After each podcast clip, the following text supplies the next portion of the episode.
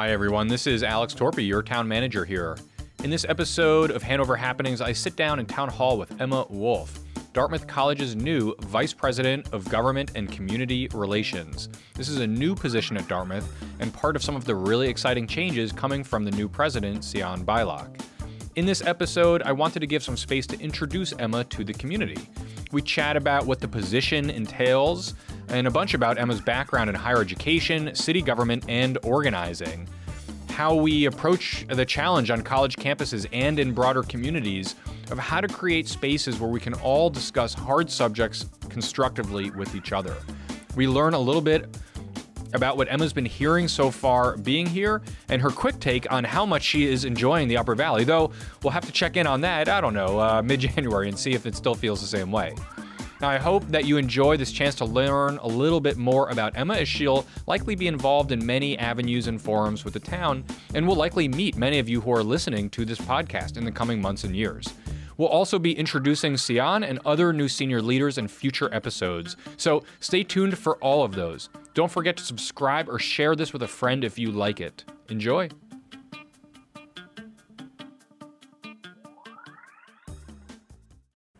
All right, folks, thanks for joining for another Hanover Happenings episode. And um, here in Town Hall on a very rainy day um, with Emma Wolfe, uh, the new Vice President for Government and Community Relations. So, welcome. Thank you.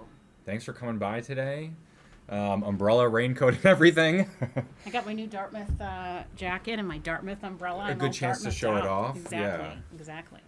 Um, so, uh, before we jump into a little bit about um, your background, Emma, talk to us a little bit about the VP of Government and Community Relations as a new title at Dartmouth. So, tell us a little bit about what that is and how maybe that's a little different than um, how things were set up before. Sure. Um, well, so first, what it is, I mean, the good thing about having a title like government community relations is like, it's pretty literal. Um, Right. It's about maximizing the relationships that Dartmouth and Dartmouth community, and that is not a monolithic thing. There's all kinds of facets of the community and all kinds of assets that Dartmouth has. But how to kind of maximize the relationships that Dartmouth has at um, every level of government and with surrounding communities and local community based organizations. Um, so that can look like a lot of different things at a lot of different institutions and places. Um, I'm excited because um, I'm, I'm joining some folks at Dartmouth who have been focused on government and community relations uh, in the past, but for a lot of them, it's been something that they've done as either a labor of love or as part time in their portfolios. Um, and I am joining one colleague who was focused on local, um, uh, state, federal, and even global um, relations out of the provost office, and she's joining um, my team. So I have a bit of a sense of the history, which is that Dartmouth is really incredibly special for the public servants that it produces and the innovations that you can point to when it comes to public policy. It's really stunning. Um, and I'm not just saying that because they're now my employer. I mean, it is an, an impressive list hitting way above its weight proportionately. Um, there are uh, some amazing. There's there's a, an incredible history of public servants um, who are Dartmouth alums, um, and there are some in government today. Um, so, the way that Dartmouth has approached sort of government relations um, to date has been this rich mixture of its own community, um, as opposed to a large staffed department. Um, so I think the exciting thing is to see where we can take it um, with more of a full time focus out of the administration. Um, but it's really about maximizing the assets and relationships that are there um, already. And that sounds like doing that has been a pretty big part of some of your prior jobs as well, both in college and in government itself. So maybe share with us a little bit about some of your background and how that kind of informs um, how you came into this role at Dartmouth. Yeah. I mean, for me, government relations, I, the way I approach it um, has everything to do with where I started out, which was um, doing community organizing. And organizing is really about listening, understanding people's interests, and helping to move them to action on behalf of themselves and a larger collective. Um, so, to be a really effective organizer, you sort of have to subsume yourself and understand what the interests are of the group that you're working with. Um, and you have to pay a lot of attention to um, not only what people want and what their complaints are, what their desires are, but also the landscape of what's possible. Um, and and sort of do a literal inventory of who has agency and power over the kinds of issues that you want to impact. Um, so that's that's how I approached my jobs as an organizer, um, doing community work in New York. Um, I also did a lot of uh, labor organizing and then political organizing, where I was working to recruit um, candidates to run for higher office. Very often, they were not traditional political candidates. They did not come out of government. They did not come out of political offices necessarily. So it was a very grassroots um, kind of approach. Um, but then I was working, uh, so that was my first sort of decade, I would say, or a little bit more than that 10, 12 years um, in uh, largely New York, around the state. Um, spent a year or two actually in Jersey and Ohio. Um, but then, um, uh, actually, for the next eight years, I was working in New York City Hall for then Mayor uh, Bill de Blasio, first as his Director of Intergovernmental Affairs, and then as his Chief of Staff, and eventually as Deputy Mayor for Administration. Those were a wide range of jobs and responsibilities over that set of eight years, not the least of which because in the last two plus years, I guess, um, we were assembling an entirely different government to respond to the um, to, to the pandemic. Um, but at any rate, I feel like in all parts of those um, jobs and roles, I really always, first and foremost, um, came from the perspective and used the tools that I'd gained um, as an organizer. And you've been here at Dartmouth for about a month? Or? Yeah, I'm in my. f- I last week didn't really count for me, or I say I, t- I let myself off the hook to say it didn't count. It was only a couple days of work, so um, because of the holidays, so I'm in my fourth full week um, here, and I uh, I moved into my place, which is awesome in Hanover. Literally, I guess like the afternoon or the night before um, my day one. So it's been Oh, so that must have been a fun first day. yeah, yeah, yeah. right, waking Yeah. up around I know boxes sure what I was and thinking. Yeah, I didn't give myself any um, any kind of runway. Um, so so yeah, for the first week or two, definitely head spinning and and trying to just barely even understand where the doors and filing cabinets were. I had Right. a I had a nice meal with with you here in town and Oh yeah, I lose, yeah. uh, yep, mhm. absolutely. And um, uh, got to know a few other places and did some hiking and stuff like that, and started to really love the environment. But I have way, way, way, way, way more to explore. Right. I definitely know that feeling of even though it's like I mean, especially coming from such a larger city, Yeah, you but you're still you're sort of un, you're, it's going to be this you know many year decade unpacking Yeah. even in a small town but there's so many things in the community Yes. and in the area it's incredible.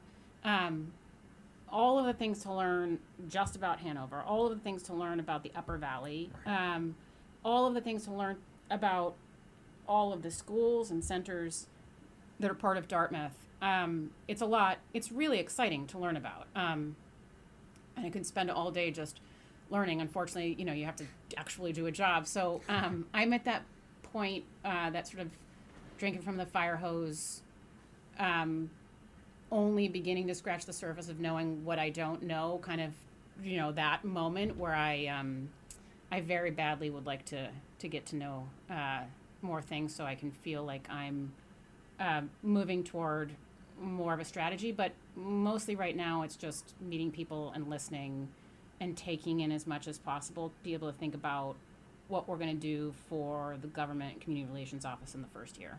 and are there things that have come up i mean it sounds like you've had a lot of conversations with folks since you've been here are there are there patterns of things what are some themes of things that understanding that four weeks in not the full agenda worked out what, what, are you hearing so far from people Yeah. Um, well, the thing first that really was interesting to me is the convergence of constituencies, right? So, like, Dartmouth faculty are also Hanover Right, residents, and um, the multiple hats that folks wear. Um, that's been really interesting, and just hearing folks' versions of explaining that has been uh, a learning experience, sort of talking about how quote unquote the community views Dartmouth and Dartmouth views the community. Those are conversations that usually people want to share their their viewpoints, and of course, the concept of one Hanover community and one Dartmouth community doesn't exist. It's a Right. whole it's a complicated and complex thing. But that's been interesting to just hear about people's different perspectives. And a lot of the people that I speak with have their own kind of activism in the Upper Valley or with Hanover. So that's just been awesome to learn about. Just the amount of civic activism and engagement here is something really, really special. So that just one thing that I was noticing in spades in the first days.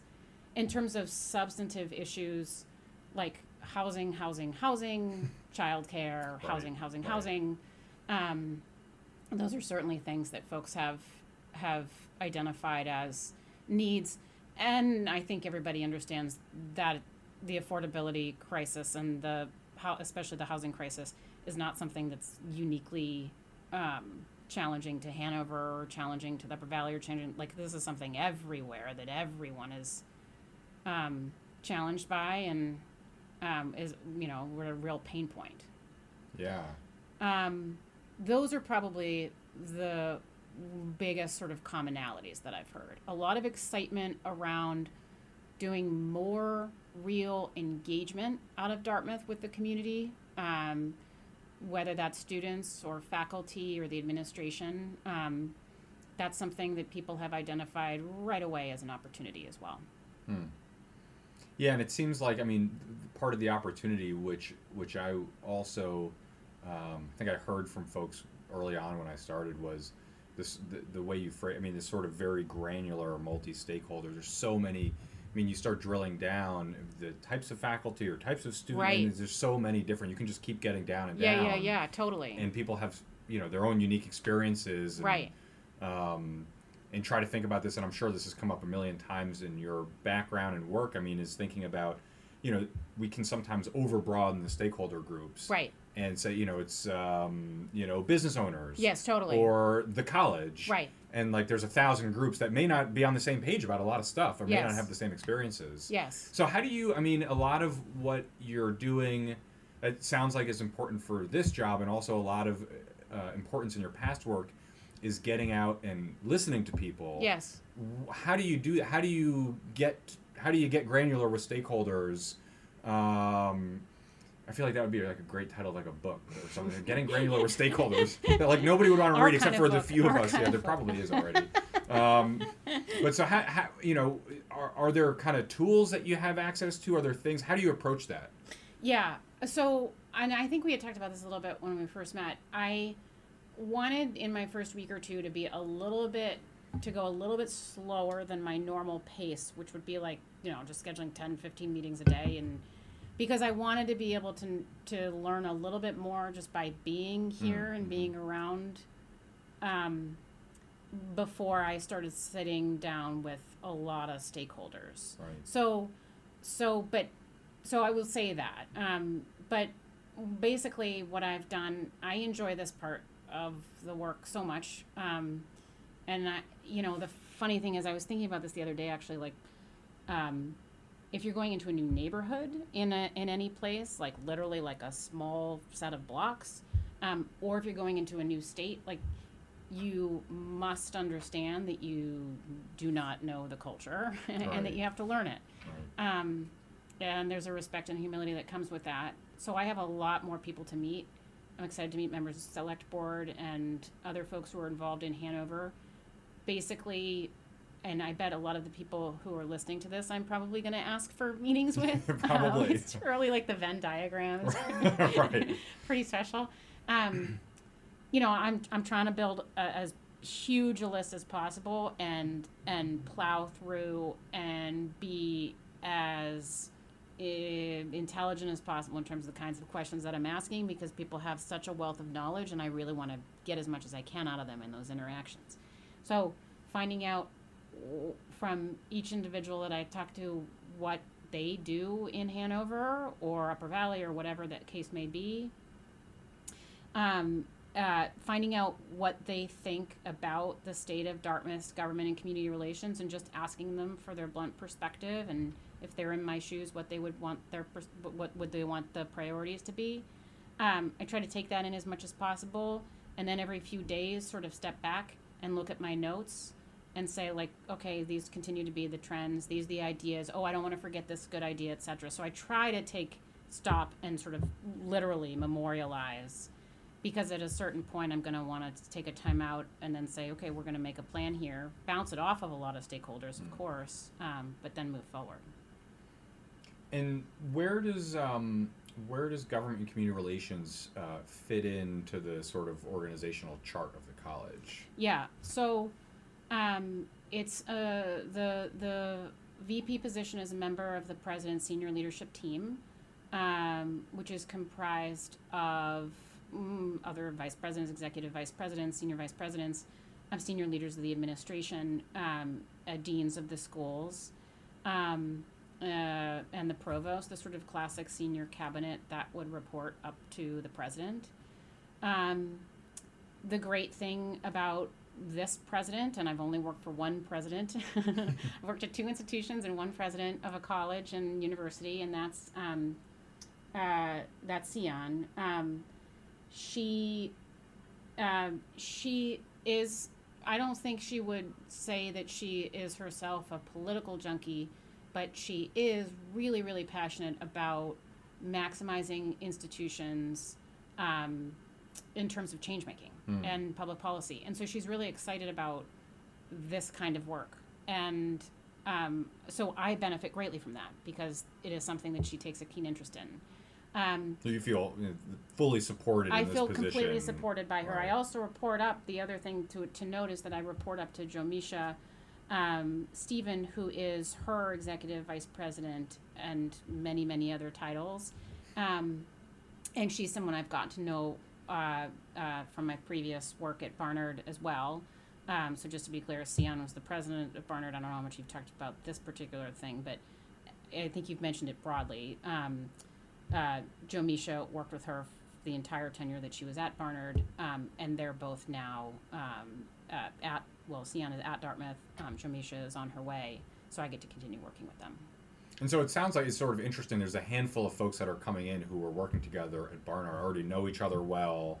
Um, I imagine that makes maybe the transition a little easier. Though I know there's a lot of uh, dual, ju- like a lot of people are pretty um, uh, over capacity as far as how Yeah. much it takes to sort of off, you know, spin down from one and start up here. And how, how has Yeah. that been? And I mean, it, that is interesting. Uh, we're each coming at it from like such different perspectives. I mean, Sian has an entire, uh, an entire institution to think about, and so many different needs and people, and not just the people who are currently part of the community, but you know, we would also consider deeply part of the community alums, um, hmm, and future students. and future students and parents. So she has so the, the ecosystem that she is thinking about is just gigantic. So I do think that everybody's sort of having to learn different things in their first few months.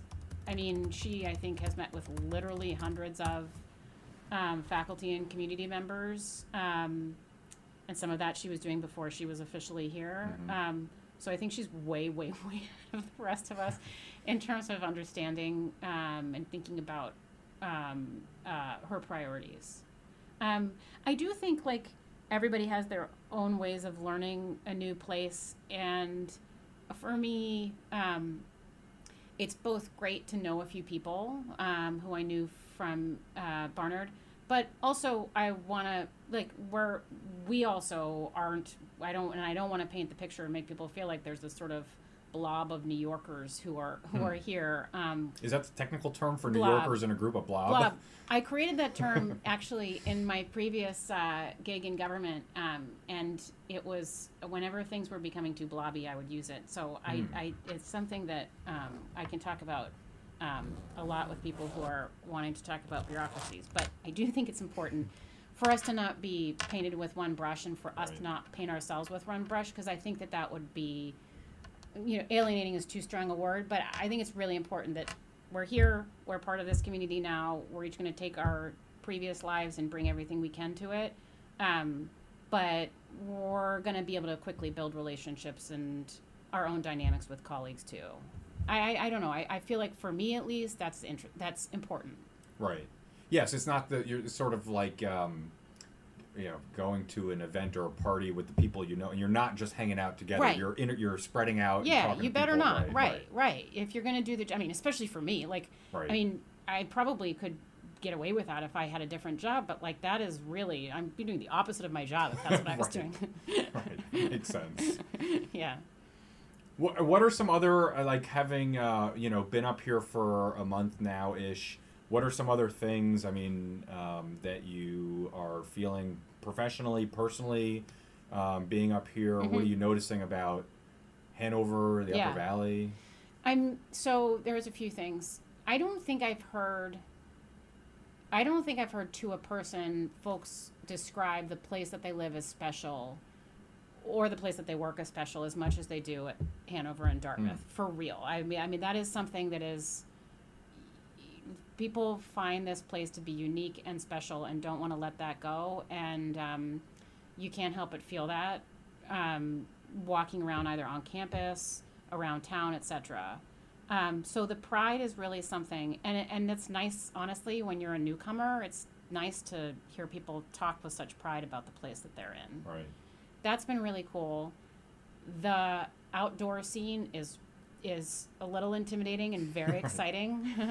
um, I've started doing a few hikes here and there, and I mentioned that to a couple of colleagues, and then they asked me if I had done, and then they named like, you know, these incredible hikes and trails, and I was like, no, I don't, I'm not there yet. I'm excited about skiing season. I hope none of my colleagues see see see me skiing, but I'm so excited about that. Um, snowshoeing, same deal. I don't want anybody to catch me dead doing it, but I'm really pumped about it. So the outdoor scene is awesome, and I'd heard about it, but like you really you you're just starting to take it. I was just starting to take it in, and I get to go on long walks with my dog, who's getting used to the place too. Um, and so that's been really fun. I also live near the a lot of where the athletics take place, so getting to walk around and see the like just I mean incredible fields and getting excited about um, watching all of the sports. Like I'm a sports fan, so that's been something that I you know I sort of probably intellectually knew that this was going to be a big part of it, and obviously athletics are such a big part of Dartmouth, but um, having plopped down literally physically right in the middle of it, I'm excited about that. Um, so those are personally things that um, have been interesting and notable. Um, professionally, um, I think that the um, variation of the constituencies is another thing that I sort of intellectually appreciated, but you don't really begin to appreciate until you're here. And you had mentioned it too, like how someone from Dartmouth Health versus Geisel versus Tuck versus Thayer versus the administration, how they all all of these folks who who are employed by Dartmouth think about their roles. I mean, it's just it's it's a big, rich, plate complex place. Um, so I think I probably knew that that was going to be the case, but um, I've appreciated it a lot. Um, so yeah, those are the those are the big ones. I am I am fa- I've always been fascinated. Any political junkie, if I- think if you if you are are really labeling yourself one, um, has always been fascinated by New Hampshire politics or has spent time doing New Hampshire politics. Um, basically, like you know, when I was coming up, it was like, are you going to Ohio, Wisconsin, or New Hampshire if you were really going to do any kind of campaigning outside of the local place that you were in? So it's just a special place in terms of politics. So that's just like fun to watch. It's not like Dartmouth has some sort of political role, but the state um, is a really remarkable place, both in terms of its role in presidential politics, but also its government is just a fascinating thing. I don't need to tell you that. A But, lot like, of unique Really, pieces of really the incredible. size of the House, the executive council. The I mean, I think council. these things are totally New Hampshire things. They are. I think both of those things that you just named Yeah. are like globally unique. Right. yeah, I think I think I've heard it a few times that the the House in New Hampshire is like the third Yes. largest legislative body in the world. Yes, I've heard, like, top that. three, And top four, yeah. four hundred. I mean, it, I mean, a lot. I would think that that is that is it's the close, right? Yeah. yeah. right, right. Yeah, although I suppose actually, well, so actually, technically, The the if if you took well, because the New England, right, the the town meeting forms of government, the town is the legislative body. So, if we wanted to be super technical, oh, that's true. I, I actually had never thought of that before because I've heard folks in New in New Hampshire state government say this about the state, but I'm like, well, actually, isn't every town in New Hampshire the registered voters are the legislative body? So aren't those the largest? So now I need to yeah. Look Well, into that a little you, more. Yes. Also, that'd be just an interesting set of stats to, to, to have, sort of concentric circles, if you started adding it all up. And I also now I'm sort of curious also now. So what what is the largest town in? And I think town meeting is unique to New England. I don't think there's other parts of the country, at least regularly, that practice that. But what's the New largest England, population size town in New England with town meeting? How big is that legislative body? Right. That would be interesting That would probably know. be the biggest. Right. You're right. You know, the And- twenty thousand or thirty thousand people or whatever it is. Right. That's probably getting up close to where you would see a different form, like you Right. would move out of the town meeting format. I'd be curious about that too. I, I feel like you and I can both do some Googling after this and compare notes. Yes, and they'll I'll, I'll make a pitch for Hanover Happenings while we are talking in a Hanover Happenings episode, which is that in a week or two I'm starting uh, going out to a few different towns in New Hampshire and Vermont as well to talk to some um, like long-serving town moderators about town meeting Yeah. and just how they've seen things change over the Oh, years so and what's happening Yeah. and just trying to understand some of those dynamics and, and just get a few different people's perspectives on that. So Yeah, I'll make sure totally. to send you those. No, I'll be. I'll listen to it. You don't have to. Um, don't have to pitch you on You that. don't have to pitch me. I'm following it on Spotify and at my Apple Podcasts. Um, uh, it'll be fascinating to see if people say, like, I'll be interested in like what perspectives are on how civic engagement and political discourse has impacted um, the town meeting environment over the years. That'll be fascinating. It, it'll be really. I think a lot of towns are struggling with changes and with some the appar- and some towns have started to abandon town meeting, but I'm not sure that's the right. There, there's, but it's hard to be nuanced about it, and I think a lot of people are seeing negative consequences of things not quite working well. But what are the solutions? And Right. and of course, New Hampshire being a Dillon's rule state, not a home rule state, Right. we can't just decide what to do differently. Right. So the state needs to authorize us to do things, and Right. even down to I mean, and, uh, you know, an interesting learning experience for me was our well, the whole of town meeting this year, which was my first, um, other than watching a few of Hanover's when I was Oh, looking at yeah. the job. Right. I'd never been to one before, Right. even. Um, and s- pretty eventful town meeting. it was it was it, and Yeah. this was a busy year this Yeah, one yeah. um, but it was so interesting because you know some of the feedback that i got from some residents after the meeting was for example why is the budget so late in the meeting and i said well actually I, we tried to put it in a different order and we were told by the state to put it to reorder it in the Wow. way that it was Wow. and they have a pretty specific way that it's supposed to go um, and um, yeah That's to set context and theoretically so that people are gaining Hmm. knowledge or something like that. that's a very good question why, why on earth would that be the case? i well Keeping I, people until 11, 12 o'clock Yeah, the most I mean- agenda items.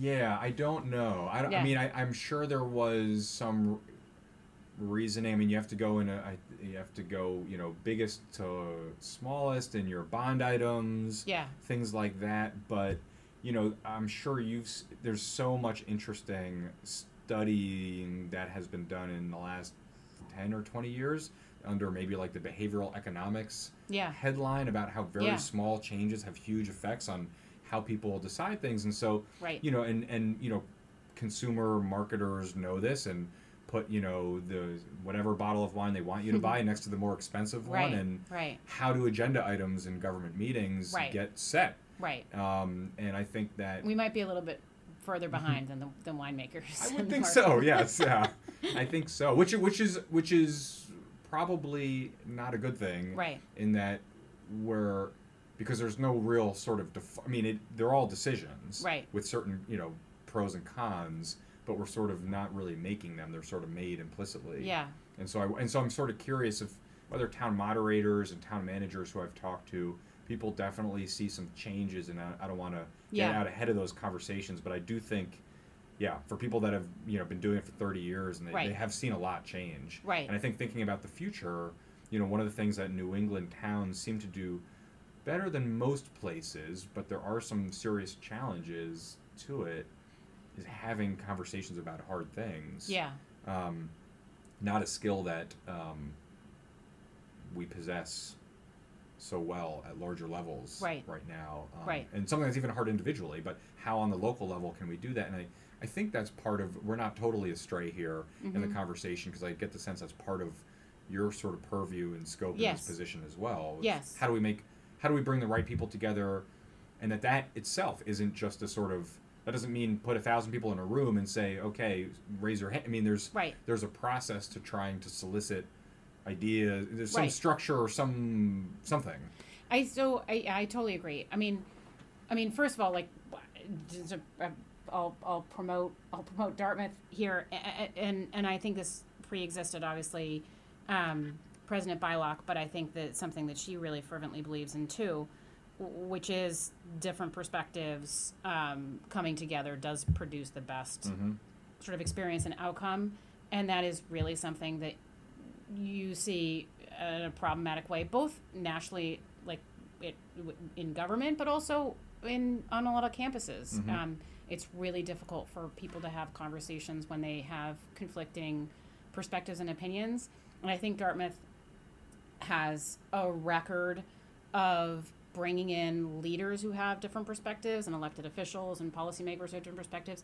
It remarkably, I mean, the Rockefeller, Rockefeller Center alone, when you look at the kinds of discourse and dialogue that they're um, having students engage in and participate in, um, it's also something that that President Beilock personally is very dedicated dedicated to. She calls them brave spaces, and she really thinks that um, we have to continue sort of leaning into that rather than running away from it, which is a which is something that a lot of folks uh, have a tendency to do um, because of whatever you want to call it, cancel culture or whatever the heck.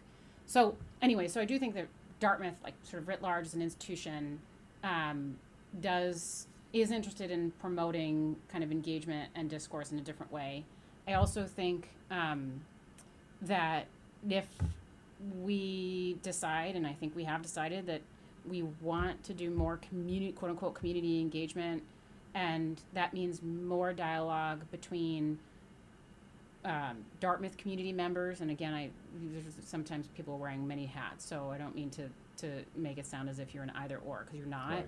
but amongst Dartmouth community members and Hanover um, residents and town officials, um, we have to be really intentional and smart about what those new kinds of engagements look like early on because that'll shape whether people participate in an ongoing way, right? Like if we bring in more students um, because we really want them to have more of a role slash responsibility in some things that are happening, um, we need to make that experience um, one that they're going to want to repeat, which is really hard to do as a student these days. I mean, you know that you've talked to students.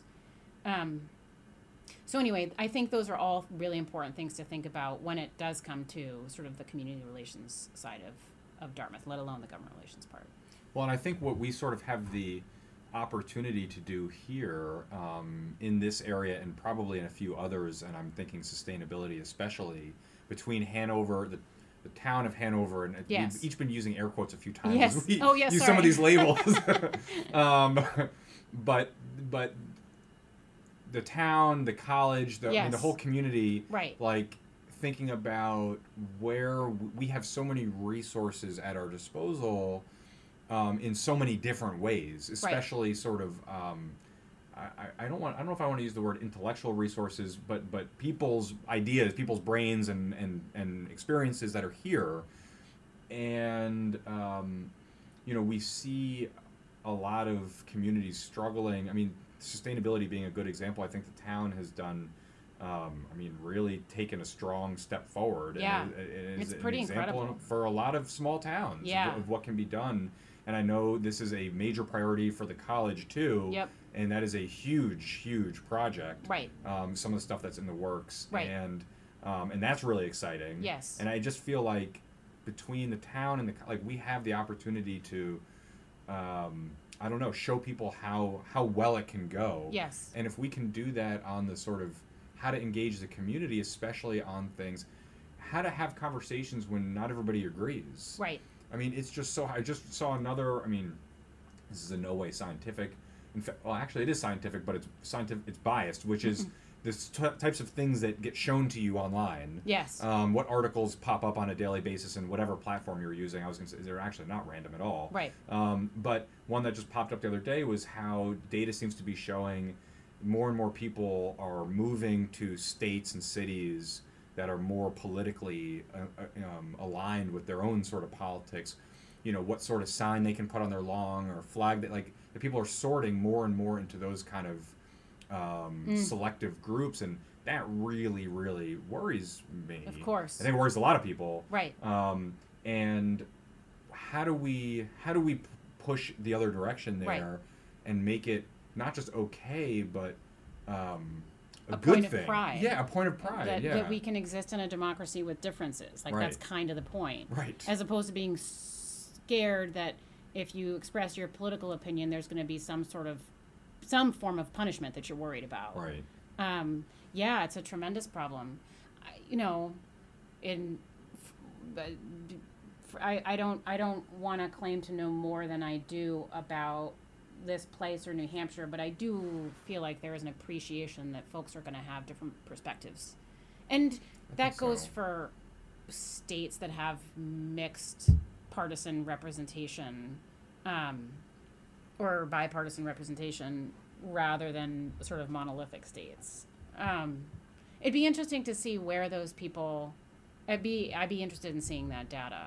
Um, if they are used to being in a place which is like a one party rule, like literally a locality that's one party rule or not. Hmm. Yeah. Oh, like the from and the to. Yeah. And yeah. Yeah. That's interesting. Yeah. Yeah, I mean, um, yeah, it's a really interesting, and I'm sure uh, I had that on my shelves. Oh, I do. The Bowling Alone. Um, Oh, yeah, Yeah, I mean, just and all that kind of that, that, and there's so much value to being able to connect with like-minded individuals, and um, I think for especially there are a lot of marginalized groups where that is so powerful and beneficial to be able to do that, but also how do we then kind of take that? How do we make that comfortable Mhm. for the between like that should be and maybe that's the origin to some degree of and really appreciated Sian's the, the braver spaces Totally. um, and that that should be a point of pride of Yes. and, and that that's something that even if you disagreed with someone right.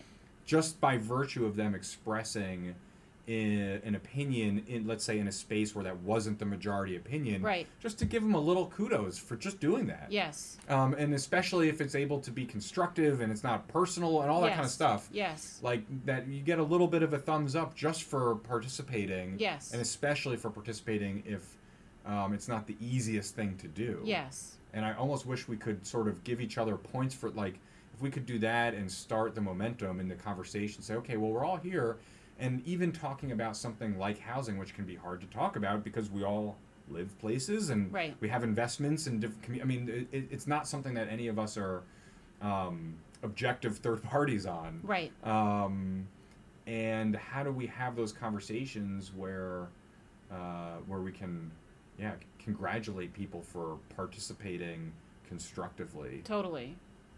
I mean, I think that I think that what I've, I've this is again based on scant knowledge, but it does seem like there have been exercises that folks in Hanover have gone through that where you, there is real meaningful consideration of a wider array of interests. Like I might have this interest, but there's a larger piece of the pie here. Does feel like there have been some issues that, and I know they're you're ongoing and grappling that that um, folks in Hanover are dealing with that well, I don't think they have been in any way sort of degraded to the point where you're seeing them play out in other governments. I would also say I think it's like a, I mean, from my experience, I'm when I was in city government, very, very, very large press corps, Hmm. um, Hmm. very intense one.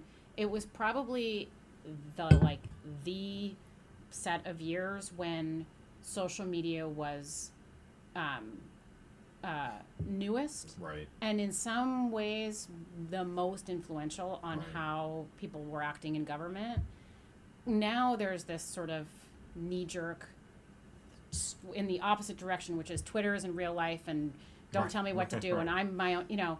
And so, like, you have both sides of the spectrum in a pretty short amount of time. Hmm. Um, the encouraging thing, though, is that it's changed, so it's, it's going to keep changing. still changing, right? Okay, I like that. It's going to keep changing, and I do think like, okay, so it was over here where, you know, if you had 500 tweets about something, you were literally going to feel like you had the walls were closing in, and you had to change a policy if you were a Mm. politician. And I'm not speaking for all politicians, but that was certainly a trend. Swings the other way. Probably there's like a much better middle ground that everybody should strive toward, which is like acknowledge that there are differences of opinion right. that are being expressed and maybe listen to them for a second and then decide if you're still sticking to your guns or not. Um, and I don't think that's platonic. I think it's just pretty significant larger trends that everybody is kind of navigating and swimming with. Yeah, it is. It is fascinating. I mean, these things, you know, the kinds of changes that we're seeing in the short time frames. I mean, I remember those Right, right. social media years as well. I mean, because that was around the time that I ran for office, and it was like, you know, everybody, every conference I was going to was all like, Facebook's going to fix politics. Yeah.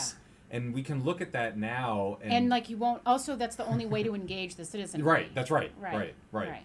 And and to some degree, I mean, so what is it? Twenty twenty three. So we're talking the you know 2010 plus minus a few Exactly. years, right? Exactly. um, where it was like really hitting that peak and you know and after i won my election i mean you know all these things I mean, however many articles oh the social media you know mayor won on social media and like of course the truth of it was that we won because we knocked on doors Right. and like yeah social media has certainly helped Right. but like you know that definitely you know created this funny thing i think for the next decade in campaigning is like you just win if you have a facebook page it's like Yes. you got to call people and knock on doors Yes. and like that you know yes it takes a long time and, it, and it's hard to do yes. but like that's really changing that's where you might have a real conversation Yes. um, but it was but it was so um, it was so optimistic and there were people i think raising some flags back Right. then but not a lot Right. there was a ton of momentum just being like you know yeah there used to be a few network tv channels and now there's youtube Right. and now I think we can look back on that and look at how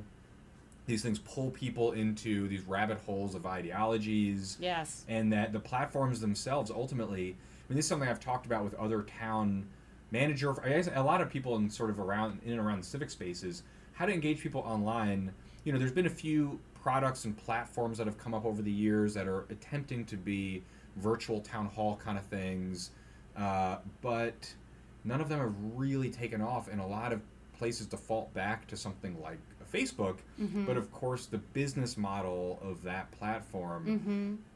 Is more engagement Mhm. and we all know that conflict creates engagement Right. and so i think what's hard is watching some communities and it's interesting because even as a town i think we could do more on a social media presence from a sort of you know especially uh, you know notifications events mhm, distributing information out Mhm. for sure like that's great to push it to as many channels as possible but i've seen a Mhm. lot of towns especially small towns struggle with trying to have discourse Mm-hmm. you know on something like that Mhm. and just not being able to Right. and here i think in hanover we do i think we are for a variety of reasons maybe some known some unknown we're able to engage with topics a little bit more tangibly and constructively Yeah. and it's and it's not really on those platforms Right. which is interesting I mean, I think it gets. I think when it gets really problematic, and I think this is probably an extension of what you're saying is when when you you're in government, either elected or appointed,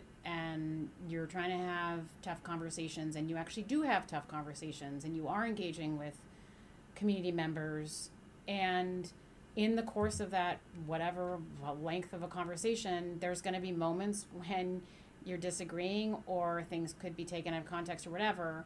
And the hard part is if there's an interest in gotcha moments that are going Right. to go viral, then you really just completely lose the thread. right Um, and thankfully that hasn't happened here. And I think that um, it happens a little bit less in some governments now, uh, in, in conversations now than it did. But maybe that's me just being um, optimistic. I also think there's this trend of like people seeking out the gotcha moments in a really, really problematic and negative way. Um, and those are like really, they are not brave spaces. They are not safe spaces. They are Right. just like corrosive and toxic moments where people get to show that they're screaming at someone and then for some reason beat their chest about it. Um, And where do you think where like where does that come from? I mean, I think it was this combination of sort of social media and gotcha ism. I don't know if that term exists. Um, and for a while, it was news. I mean, it was like viewed as hard news. Right. I it think it's not as much now. right. And there's good and bad with that too, right? Because that's like partly like because people are being real about it and partly because people are getting a little bit more cynical about it. I don't know. Yeah, yeah. I, I definitely. I mean, I don't have the data, or I don't have it in front of me, or or not in front of me. But anecdotally, it seems like a, I mean, over the years, the number of stories that are about what someone said about what someone else said, Right. And um, and that I find. I mean, some of the things, even sometimes, you know. It's a tweet within a tweet within an Instagram post within Right. a tweet. I can't even follow what order it goes in. Right. And like maybe now I don't know. Maybe I'm like losing my you know cutting edgeness or something. Yeah, But yeah. like that is that's not a or you're um, just searching for the context. right, that might matter. right right M- maybe maybe um, yeah and that that I find not engaging or compelling as those sort of things Right. and trying to understand how we don't do that Right. and especially on the local level where we can have conversations with our community i mean it's not so big i don't know how you scale some of these things Right. and you know we had um, you know an episode where we talked with the new hampshire secretary of state and vermont secretary of state a couple months ago Oh yeah, yeah. and that was sort of pretty interesting Right. Um, and you know one of the things that we talked about was how much trust people have in elections in new hampshire especially right. um, I think a lot of New England states, but New Hampshire is either one of the top or the top where people have the most trust in their uh, elections, and a lot of it is because it's really locally driven. Right. You know, we don't have counties at all. I mean, we don't have a county board of elections. Right. Um, you know, it's really run by folks at the local level and the local elected officials, Right. um, and the you know 90 volunteers. Right. And then you know up to the Secretary of State, basically Right. and uh, you know and um, but and and there was a question that came up at one point was how do we scale that and he said well we don't know but we're Yeah. doing it here and it's working well Right. and so let's keep doing that and i think we have a similar opportunity especially uh, you know even town gown i think oversimplifies it the label but we we can do that here Yes. um, I think. And you know, how do you do that at some larger level? I don't know. But like Hanover and Dartmouth and our different stakeholders and communities, we can have conversations. And I think, I mean, if I don't know, I mean, I don't mean to quite say it like this, but if we can't, right. then there's Right. not a lot of Yeah. Well, that's that should be. I think that's a great way of putting it. Goal one: Let's do it as well as humanly possible, and in, involve as many people as humanly possible. And if it can become a model for other Right. places, awesome. Um, and if not, then at least we're doing it here in a way that's really special and honestly does impact not just this community, but all of the folks that it touches. Um, people who come here for four years, people who come here to work here, and then go on to other places. Right. And there's ways to feel um, the impact of it beyond the place. But either way, job one, I agree with you. Um, let's figure out a way to involve as many people as possible here, and but what my very very small part in that is, I'm excited to explore. Hmm. So it makes part of this makes me think of a question that is going to be totally out of left field here. Okay. Um, but it came up. I was listening and uh, to a conversation between a few, um, a few people, and I had a, and then I had a conversation. That's not helpful context, but basically, what is our moral obligation to people in the future? Mm. And so, you, when you were talking before about some of the stakeholders at Dartmouth, that's what initially sort of triggered this Yes. thought. And then now thinking about this, especially, I think this is you know probably the pinnacle issue that comes to this is about the environment. right. Um, but you know, how do I'm just curious how you think about, and I'm not sure exactly how I think about it, but I think it's a really interesting question, and it's a sort of branch of philosophy that I believe at one point didn't really exist, Mm-hmm. um, and then began to exist. Um, and it was you know thinking about obligations to future generations. Mm-hmm. Um, and even though I think there are some, there is some of that philosophy embedded um, in some indigenous communities Mm-hmm. and some of the sort of seventh generation Mm-hmm. philosophies. I don't think that we do that that well Mhm. more broadly. Mm-hmm. Um, and I just sorry, I, I know it's a really left field No, kind of no. question, but but how do we think? How do you think about that? I mean, for the college for future students, Yeah. and then how do we do that kind of in the community for people who are going to be, you know, people that are being born uh, to a Hanover family today? How do we think about what their life is going to be like, in you know, as they grow up in ten years? I mean, it feels to me like one of the principles of Dartmouth is to think about the future and the footprint Mm. that you're creating for it. And I'm not even just saying that as a platitude. I mean, one part of it is I do think it's a special place for innovation, and I think faculty tend toward that from from from observation. Yeah. So okay, awesome. But then additionally, like students today, they're grappling with and experiencing consequences of decisions that were, as, as they note very eloquently, that, that were made well before they were born, and um, and they're bearing the consequences and also thinking about the future in a different way because of that. So I so I, I would say that's that's negative, but it's also incredible positive, which is that you have these innovative faculty all over the place at Dartmouth, and you have a student body that is largely future focused because of its own experience. Um, but if you say, okay, well, that's great, but we should be more intentional about how we're thinking about that when we're thinking about what Hanover and Dartmouth are doing on, say, sustainability, going beyond just the classic conversation about what are you doing by 2030, 2040, 2050. Um, but really digging in there, that's just an exciting opportunity um, to me because you have the ingredients there in a way that a lot of towns, as you know, don't. Um, I mean, what tremendous assets to have Yeah. that kind of energy from both your day job, if like you're these faculty who are thinking about these things, um, and your perspective as a, a student, grad student, what have you. Right. Yeah. So okay. So here's a follow up left field question. But so how do we, in thinking about the future, do you have any concerns? And I don't mean this as a even a Dartmouth or Hanover question, but more broadly, thinking about the future. Is there a risk of losing context of history? How do we how do we do all of it? I mean, I think it's so hard to imagine that being a problem for Dartmouth. And I'm saying that Right. again with the humility of only been here for a few weeks, but like the devotion and loyalty to Dartmouth that community members have and that alums have, Mm. it would be like um, that. I just feel like that is not the problem that we have to worry Right, about. right. Thankfully, Right. here in some places you absolutely do. I mean, I, I, I in, New York, uh, like the identity of higher ed institutions really far and away different, and from alums far and away different from the experience that Hmm. I'm having with alums here. Um, it's just and and and I and and when I say in New York, I'm talking about graduates of the institutions there, all of which are awesome. Right. But it's just like I think you'd be hard pressed to find a place that um, sort of leaves people with a sense of um, loyalty to it in the same way Dartmouth does. I, I just, yeah. So that's not the problem. I don't think. Hmm. I say that humbly. Interesting. Um, Like you really have to, you really have to do very hard work to separate to separate Dartmouth from its history and identity. Right. Um, yeah, I don't, I don't think it's possible.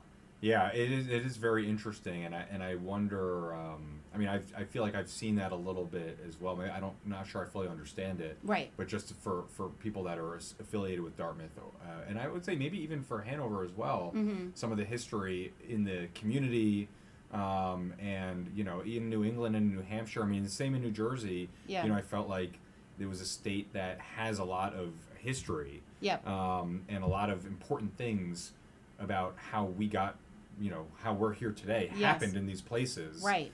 Um, and that is humbling. But then, of course, you, you know, travel to Ireland or you know somewhere you, and Yeah. you see something a thousand. Well, you know we consider something historical 75 years old. Built 50 years ago. yeah, yeah. Can you believe it? Um, and like that's not even a drop in the bucket. Yeah, you know, yeah, in some yeah. other parts of no, the world. that's totally fair. They're they're walking into castles and stuff like Right, this. I right. get like 300 years, nothing. Um, I understand. That's It's all totally relative, I suppose. Totally right. fair, And we're totally still fair. all, you know, not even the fraction of a blink of anything Totally in the grand fair. scheme of Totally fair. life on Earth. That's totally fair.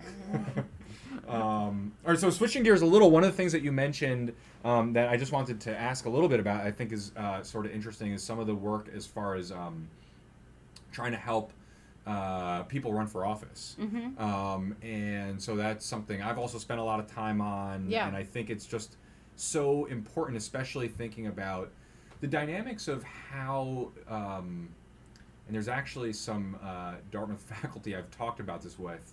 Um, it's just I've met so many faculty members who do such interesting Yeah. work, Right. um, and you know thinking about how um, generations sort of pass off, so to speak, between generations, leadership roles, and how those transitions happen, and Mm-hmm. um, mm-hmm. and I think there are some barriers to people coming into some of these fields, but Mhm. also there's people who are trying to bring more people in. And so, what drove you to wanting to get more people in the process, and what did that sort of look like? Or, Mhm. and, and I don't know if there's any reflections from that or anything you wanted to share. Mm-hmm. But Yeah, I mean, it was it was an amazing uh, recruiting folks to run for office who hadn't necessarily considered it or who were considered real long shots who were going up against um, whatever the establishment or status quo or much um, mm, bigger um, opposition was or whatever watching them go from thinking about it to running to winning to being in whatever elected office they were in, was legislative or executive, um, incredibly gratifying most of the time. Um, um, I think there were a few things that I learned that were interesting. One was that for, and I think honestly, like this is one of the reasons why I've enjoyed some of President Beilock's scholarship and leadership because of how much she talks about building community and the importance of sort of cohorts in learning Mhm. and succeeding.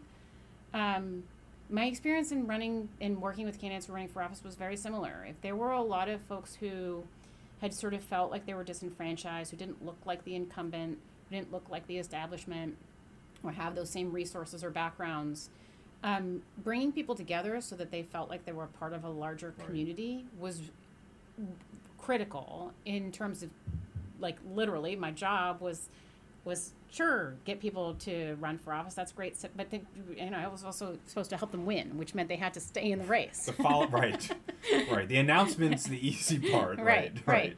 So, so their grueling experiences, as you know, running for office is a very difficult experience.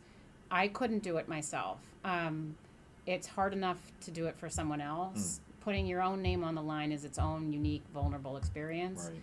So, having building communities and literally in some of the experiences I had was I built sort of like classes where candidates came together and got to talk to each other and got to hear from other people who had similar experiences who looked Mhm. like them. Um, whether it was gender disparities or race disparities or whatever the thing was that they were facing in that, you know, um, local government. So that was awesome, and not something that you would normally think about when you think about people running for office. Hmm. All the classic things, strategies that you do hear Right. about raising money Right. and getting door knocking, doing door knocking, and saying the message until you're sick of hearing yourself. Like that all holds true as well. Right. Um, but no, it was incredibly, it was incredibly gratifying on that level. Um, and you also came to appreciate. I certainly came to appreciate that. While I do understand, and sometimes do agree with the sort of cynical, ah, know, there's too much money in politics, or that's not for me. Um, I also came to believe that, like, mm, you know, regular folks who weren't necessarily thinking about politics all the time could engage and become more civically active and then could have a real impact as public servants um, in a way that I think a lot of people just don't uh, normally expect of their of their politicians. And I got to see that up close because I thought like it was my it was literally my job to understand the arcs of their careers. So that was amazing too. Yeah, there's a lot of um, there's a lot of misperceptions Yeah. about it. Right, right. Um, I'm sure you know in spades. Yeah. Yeah. Some of that seems systemically intentional almost. Mm-hmm. Uh, some of that maybe not. Mhm. But a lot of people, there's a lot of demystifying to do, Mhm. and um, it's amazing watching people go through the process because there's been a handful of folks that I've worked with, um, students or or uh, people participating in different you know programs who are like. Absolutely not. I'm not Mhm. running for office. Like, Mhm, what's the purpose of it? Right. You know, they don't get to do anything Yeah, totally. you know that kind of stuff and then we start getting into it and i mean this it was a learning i mean i even came into running for office thinking that there was a lot that could be done Mm-hmm. and there was still like boy was the the perspective from you know before and after Yes. about how many things even just on a local level Yes. that we're involved in and that we have the opportunity to have an impact on if we really want to Yes. is like incredible Yes, I agree. I think there's something special about government in that there is this pers- there there's like there's these funny things to overcome when you go into especially legislative office you're basically informed in a million different ways what powers you do not have and what you cannot do on your own um, but then you know you spend some time you lift up the hood you're either in an elected position or maybe you're in uh, an, uh, uh, an agency somewhere and you would think that you don't have the ability to impact that much change but there is so much that you can do. And i think i was a had like just an awesome perspective in the worst of times during the pandemic but i had this amazing perspective on seeing people do things from their perches in government that they really like genuinely would not have thought possible um, so that was for me actually inspiring about public service Hmm. um, even though it was you know obviously covid Right, right. Interesting. Um, all right, totally switching gears again. You mentioned, very important question. You mentioned you have a dog. i do Can you share a little bit? yes his name is dewey Hmm. uh, which is the nickname of one of my favorite red sox players growing up dwight evans Oh. I thought we Uh, were going in like a Dewey outfielder. Decimal System. No, Okay. people have thought that I'm like a real book nerd, and or that it was after um, the New York politician. But no, Ah, I don't know why I would do either of those, and I didn't. Um, um, so anyway, he's a year and a half. He's uh, got um, some Labradoodle and some Australian in him, so Spaniel and Setter, and he's uh, a ball of energy and fun. And and uh, he has been getting used to um, the travel, and um, he seems to like Hanover so far. I would think so. Yeah. I feel like we're a pretty dog friendly environment Yes. community. Absolutely, absolutely. He's liked the hiking we've done. I mean, you know, I don't want to speak for him. Right. Well, somebody has But to, I, have guess. to. Right, right. well, we should have brought him on. yeah, and- right, right, right, right. Uh, next time. Yeah, next time. Um, and so it sounds like you've also been doing some uh, some biking, some cycling around yeah, here. Yeah, Um, and I imagine that. I mean, we were talking about this a little before. I get nervous in some places riding. I don't know, the city to here. yeah. Like city areas make me more nervous. Yes. But I, I mean, I I in New York City when I used to ride a bike, and I don't that much anymore. Occasionally, I'll hop on what's there a city bike or sort of rental bike for the public, uh, and I will get off of it after like whatever I bike ride I do, and I'll be like, I am truly not doing that again. I'm lucky to be alive. I'm just Right. so lucky to be alive. Thank you. I'm not going to have that experience again. So I haven't had that experience in Hanover, thank God. Well, that's good. I mean, and it's a shame that it feels this way. I mean, because I feel similarly, and even in you know, I think a lot of cities in the last decade have put some effort into doing this better. I'm I'm and- speaking uniquely for me. I mean, Right. people, cyclists. There's a whole very large community, and and if I were if this were a New York podcast, I would not say these things. right, right. Yeah, and there, and there. I I mean, I would say, I guess, uh, the phrase that I've, I'm not a very confident cyclist. Like, Right. I don't feel that. Um, but there You're was, not taking your hands off the handlebars and. As a kid, maybe. I mean, Yeah. I also don't know why Not you do that. I mean, I mean, you got to put your hands somewhere. like, why Yeah, not well. just put them on the Right, handlebars, like fair. versus in your pockets? It's, I don't know. Fair. Um, but I have I I did a bike share in once in a, ci- which was in Chicago, but it was at like six a.m. on a Sunday, Oh, and um, so then it was. There was nobody fun. on this. I mean, I don't. I think I passed like two cars. right. You were like, "This is the best thing. I was ever." like, this is so easy, right?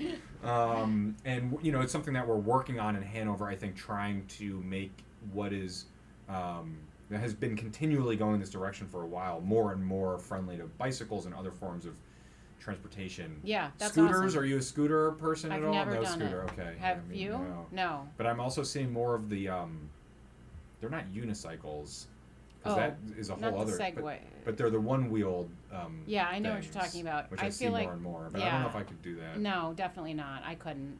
I'm happy enough. Like when I, fir- I came here, I came here once before the job started, and I brought um, uh, like one piece of furniture and my bicycle, which I I think was like the right move to do. I've been really enjoying it. The one piece of furniture and bicycle. Bed and bicycle. Bed was, are- bed was key. Those are two right, right. I've since sleep I've since get to work. furnished. I've since furnished. Right. um, yeah, yeah, and I think um, yeah, more more and more uh, sort of exciting seeing different ways that people can get around and. I mean, I, I'll people. I see people bike in the snow here. Really? Which I've never. Yeah. okay. Do they Um, put chains on the tires? I, I don't know if they do, but I wouldn't be surprised. Yeah. or like studded That's a thing. winter bike Yeah. tires. Right. Yeah. yeah. Um, yeah, it seems cold because the wind chill. I mean, it gets me. I also ride a motorcycle sometimes. Oh wow. That I mean, once you get above like twenty or thirty miles an hour, I mean, the wind chill really. I've I've misjudged a few trips. Um, oh yeah, that you know, seems very look at the problematic. temperature, yeah. Also, you can't really do it in the rain, right? Um, y- y- it's not. It's not. It's not pleasant. Yeah, right. Um, I definitely have made a few misjudgments with weather. I mean, Right. storms definitely like dangerous. I think Right. at that point, right. you know, a little rain. I mean, the roads are a little slicker, but uh, you know, you can get all the. I mean, I've had a few rain rides. You put all the waterproof stuff on, and ten minutes later, you're soaking wet. I right. remember taking a trip to New Jersey to, it's like, uh, I guess it was in like Westchester area, New York. Um, it was across the GW, and it was in pouring rain. Oh man. And that was like, I was No getting looks fun. from people. People gave me a very wide berth on the highway. They were like, "What is this guy doing?" Um, and then I had to stop a few times, and I emptied my boots out, and water just poured out. Wow. And um, the well, but I feel like you've had these death-defying experiences, but you're you're you're not going to set foot on a scooter. I mean, that feels incongruous. yeah. Incongruous. Uh, there, yes, that's a good point. Yeah. I don't know. Probably statistically, yeah. Yeah, I'm not sure. I don't know how to sort through that. Yeah. As I'm like, yeah, we're like looking at this, this motorcycle picture on the wall. Oh, that's you. Me out in Oh, cool. uh, California, which That's was one of those slight misjudgments of temperature. It's like, oh, it's like 40 or 50 degrees. All right, it's not great, but I can do it. But when you're going, you know, 60 or 70 miles an hour, you, I mean, that's you're you're you're losing, you know, double digits of temperature. Is that it's really right? pretty bad. Yeah. Yeah. but it made for a great photograph. That is, yeah, that, Yeah. that was a nice photo. Yeah, Yeah. that was a nice trip. Um, yeah, so um, only I other thing I'd love to close off on is like anything outside of work. What what sort of occupies your mind? So when when you're not um, taking Dewey on hikes um, or riding your bike, or what, what, what are you thinking about like these days? I mean, I, I still am, I still am interested in politics and government. So I, I, I really have been um, enjoying spending time learning more about um, New Hampshire. Like that has been really enjoyable, actually. So I'm, I'm not kidding. I've listened to some books and, and sort of podcasts and stuff like that. Um, I'm a big, big, big podcast junkie. I love them. Um, I listen to a wide range, both fiction and nonfiction. Well, I don't know if it's fi- fiction and and the typical um, That line is hard to define these Kinds. days. Full on fiction. Like you know, there's some really uh, good um, uh, podcasts out there with some really amazing actors, Hmm. but also um, yeah, you know, just your typical fun um, kind of documentary style ones. Um, I guess that's really the big stuff. I'm definitely like yeah, I'm just lately trying to take it all in and um, consume as much news as possible. That's that's kind of my deal. yeah. And the outdoors, hiking, kayaking, all that good stuff. Is there anything that you want people um, that might be listening to this to know about you at this point? I imagine that we'll be talking to you more on the podcast, um, and people will probably be hearing about you and getting to meet you at various points. And but is there anything that at this stage, kind of early on, um, that you wanted to share that we didn't touch on? Uh, n- n- no, I would just say that I really do. It's it's not um, it's not a platitude or a talking point. Like I, it is my job to really take in as much as possible over these coming weeks, and um, so I would ask that people please feel free to communicate, reach out, email. Um, there's a community relations email, which is community.relations at dartmouth.edu. There's my email, which is emma.wolfe at dartmouth.edu. Um, and I'm just interested in learning as much as possible. So I would, that's the only point of information. Um, but otherwise, I'm looking forward to continuing the conversation. Yeah, yeah. Well, thanks for um, sharing a little bit and talking, and um, I think we've got a lot to work on together. And Yeah, I'm absolutely. Pretty excited about all of that. Same. And, um, glad you're here. Awesome. Thank you so much. Yeah, thank you. All right. Hey everyone, and thanks for checking out this special spotlight episode of Hanover Happenings. If you'd like to find all of the episodes of our Hanover Happenings podcast and prior updates, you can do so at hanoverhappenings.com or on wherever you listen to podcasts. If you'd like more information about other things happening in town, such as monthly reports, agendas, minutes, events, videos, and more, you can do so at hanovernh.org. Thanks again for engaging with what's happening in your community.